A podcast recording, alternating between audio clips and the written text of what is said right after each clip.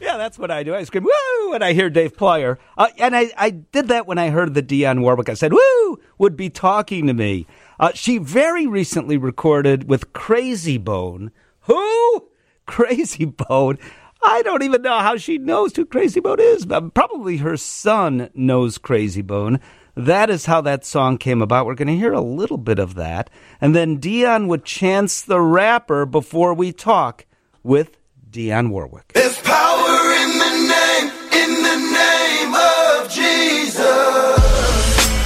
Promise he will always be the only one we'll ever need. Nothing's impossible if you believe.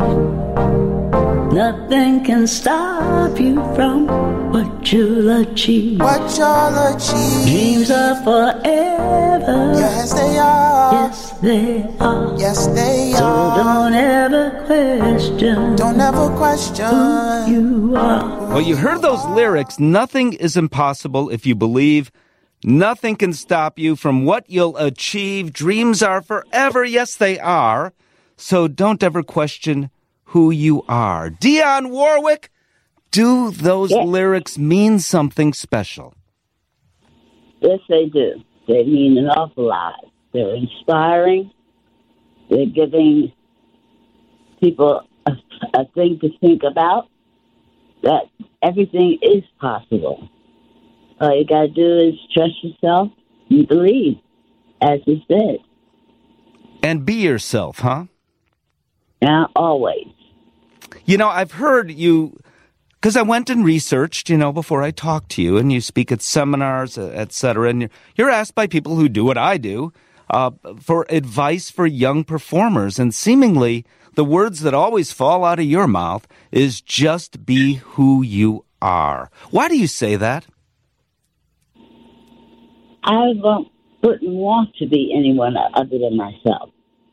I like me, I trust me, and I believe in me. So why would I want to be anything or anyone other than who I am? Well, right. I think that's what people generally should be thinking. Well, right now you're a performer who will be at the Four Winds Casino in New Buffalo September 16. I will tell you, if you have not seen Dionne Warwick perform, you are missing something else because there is no one like you. I've seen you many times, and you're one of those rare performers that does a couple things all at once. First of all, you bring it's like you're singing to me and you're telling a story. And with each song, to me, I get to go to the movies because each song is a little movie of sort. Do you look at it that way? Well, I I feel more that it's um, yes, I am telling a story. I'm telling stories of the lyrics that I'm singing of uh, people thinking the way that I think and the way that the words of the music that I sing are giving. It's a case of a beginning, a middle, and an ending. It is a short scenario. Of course, you're known most for the Burt Bacharach, Hal David songs, of which, if I named them all, we would be here for, I think, three hours, just with me rattling off song after song after song, which is incredible. I, I, you know, I, there's, there's lots of statistics, and I haven't given any yet. Through the 1960s into the 1970s, no one, and I need, I mean, no one, and, and I assume you know this, charted as often if you count all the charts that there are, pop music and R&B and middle of the road primarily, as often as Dionne Warwick did, that team, that triumvirate of Burt Bacharach and Hal David and yourself brought something special. I guess the time was right for that. What do you think the magic was aside from the fact, and I want you to talk about this too, and I apologize for asking you 12 questions at once. No one can sing those songs because Burt Bacharach, if you ask any singer anywhere, they're impossible to sing. Well, I didn't find them impossible. Those, uh, every single one of the songs that Burt and Hal wrote were written specifically for me. So they were tailor made as any of the gowns that I wear. You know, they're fit on my body and those songs were fit for my voice. Did you have input to those songs? I mean, when you got together in the studio, did you occasionally say, Hey, Burt, I'd like to do this here? Or say to Hal, Do you mind if I do this? Yeah, occasionally there was a, a note that I changed or a word that I changed. Um, and they complimented what was written originally, and they both agreed. Well, you know, I've talked to performers who have performed Burt Bacharach and Hal David music before, and they have complimented you as the original. As you mentioned, these songs were written for you, but they slide all over the place, different keys, different progressions, all of that. And really, they say, well, I just kind of cheat a little bit and I do it my way. you did it the original way and continued to do it the original way. And, and you made light of it by saying, oh, it's no big, but it is a big deal. It isn't easy to do for other performers. As a singer, you're a singer's singer and have always been. Well, you know, when you stop and think about the fact that, as I said, the songs are written specifically for me and my voice. Um, the first thing about them, I have no problem in honoring what the composers wrote, the way they wrote it. Um, I've taken liberties, of course, and that's all a part of the performance era. But I am true to uh, respecting what Burt wrote musically and what Hal wrote lyrically. Um, those who have attempted to to sing my, my music have found it easier to translate it the way that they felt, which is okay. However, uh, not basically disrespecting what was written, but they should have um, enough courage to try at least to uh, to bring what was written the way it was written. I know you've told the story before, but I'm, I suspect a lot of people have not heard. The song Alfie, of course, of course, is so associated with you. But in fact, in this case, you are not the first one the song was offered to. I can't imagine Cher of Sonny and Cher singing Alfie, but she is one of, what, like 40 people that gave it a shot uh, first. Can you tell that story? Yeah, well, uh, I was actually the 46th, 47th person to record Alfie. And um, originally it was recorded by a young lady named Cilla Black, someone from the United Kingdom.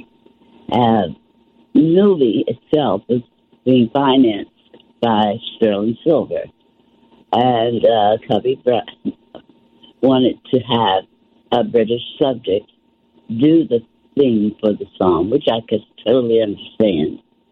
And uh, so Cilla did the original version of it for the film.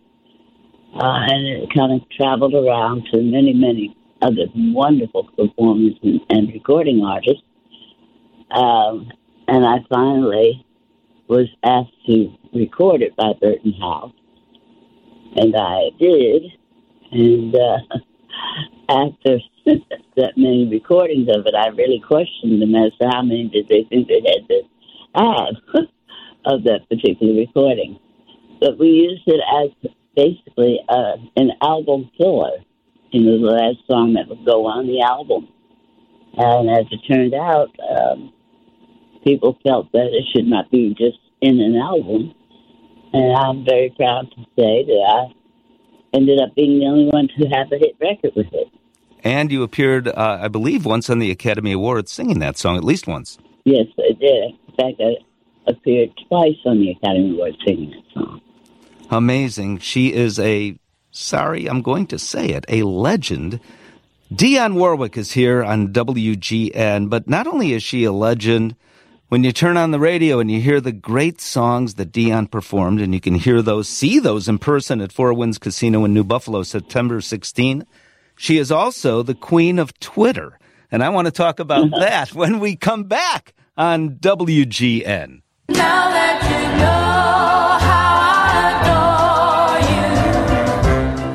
honored to say that Dionne Warwick is my guest here on WGN Radio.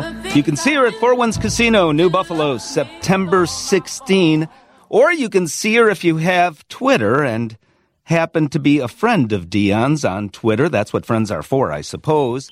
So tell me, Ms. Warwick, about Yung Gravy. This is the latest controversy. He's, if you don't know, friends, he's a rap singer.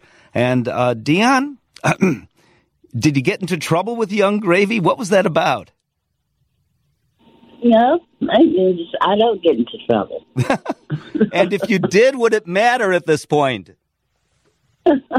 no. so tell me about what that tweet was all about. Young Brady? Yeah. I'm not, Oh, you asked you asked you asked who he what Young Gravy meant, I believe. And Young spells his name Y U N G, and you spelled it Y O U N G, of course. And there was some tweets back and forth, right? no, I, I think you're referring What have I got wrong here? another, another recording artist. I don't know. I don't know. But I did see a tweet about you saying that Gladys Knight will forever be your sister. Absolutely, she is. Yeah. She is more more than a friend. Gladys and I have been have known each other since the beginning of my career, and it's well over sixty years. You know, it must be Um, really. We have watched us. I'm sorry. No, go ahead. I'm sorry.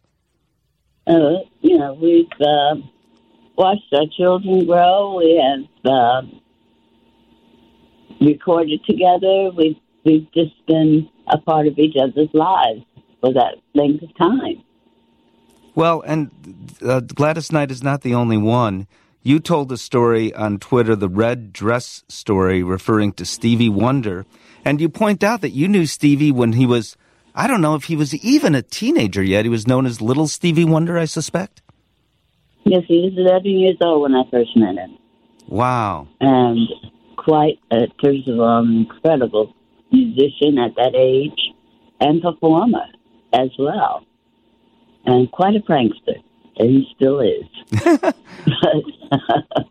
but I love him so very much. He's one of my babies, and uh, Stevie is is one of a kind. And not only is he one of a kind, but he certainly deserves the word that is used with him to describe him at all times. He is an absolute genius. Yes. Uh, what was it like performing as you did so many times with Stevie? Oh, it's incredible. You know, he he's um, he's got an incredible sense of emotion that permeates every word he says and every word he writes. Um, it's a joy to sing with him or to work with him. Well, I don't know if you'll remember this, but there was a, a special that you did, and Stevie was among the guests. Uh, I think the proceeds went to AIDS, but I'm not sure of that because you did many of those. Yes. Yeah, and and Stevie began to sing. I, I can't think of the name of the song. It's on the tip, but he began to sing, and he completely broke down and, and bega- began became very emotional. And you, bro- you you remember the moment that I'm speaking of? Absolutely. The song's called My Love. Right, right. and uh, it's a song he wrote many years ago. And the moment that uh, he was to sing, I don't know what his thoughts were at the time, but there are those moments in everybody who performs where there's a certain song that kind of hits a chord within the heart. And I think that that's exactly what happened to Steve at that time. And you said, I can understand my baby or something to that effect. And you just jumped right in. It's on YouTube, friends, if you want to see this stuff. Is that a blessing uh, or a curse that all of these things, every performance you ever did, pretty much, is available on YouTube? Oh, I think it's wonderful. That gives people an opportunity to get to know me and get to know my music. It's uh, a wonderful form of promotion. So quickly, just in a sentence or two, I'm going to name some artists. I could name 350 because you've performed with everyone. I mean, the queen of duets, I think. Uh, Smokey Robinson. Yeah, That's my guy. I love him to death. Another brilliant musician, performing artist, and a dear friend. Johnny Mathis. Oh, wow. what can I say about John? Uh, absolutely adore him. You know, he's just one of those friends that he's always there for me. And, and I, I feel so honored to have him as a friend. You know, it was magic when you two, I believe, my perception is uh, when you performed on stage with him, which you did many, many times because on occasion you toured together. What makes it work with some performers where it is magic? Well, with me, I have been so fortunate and blessed to be able to perform not only with some incredible performing artists and recording artists, but as it turns out, they're all friends and it's the easiest thing in the world to, to perform with a friend. Well, Don't Make Me Over, which was your first hit, I believe, 1963. Uh, we're mm-hmm. about to hit 60th, the 60th year of that. And in fact, that is the name of a movie. This is how we celebrate New Year's Day. We watch CNN and a movie about you and your life and your music called Don't Make Me Over is going to be on CNN. You're going to be in the news. That's right. Big news. Well, that is the, the, docu- the documentary that is based on uh, me through my music. And a lot of interesting things that people will finally get the true story of Dionne Warwick as being told because it's coming directly from me. Does it bother you that there are so many stories that you know the uh, uh, maybe it's worse now than it was. You'll tell me that if you're a public figure, that maybe because of social media, that things travel and are spread that are just so not true. I just shine that stuff on. You know, people, everybody has an opinion, and they're entitled to their opinions. And when they want the truth, uh, it has to come from the source, as they will find with Don't Make Me Over, the documentary. Which will be on CNN again on uh, New Year's Day on CNN. That is so cool.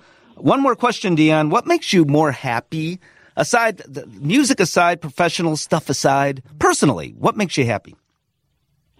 Well, first of all, being able to have my grandbabies around me, uh, my children around me, and my friends around me. I um, I'm very content with uh, those that I want to be with and who wants to be with me. Well, you can find Dionne Warwick, who, by the way, I say welcome to my world on WGN. You can see her at her world at the Four Winds Casino, New Buffalo, September 16th. There is no one like her. She is a legend, a living legend right here.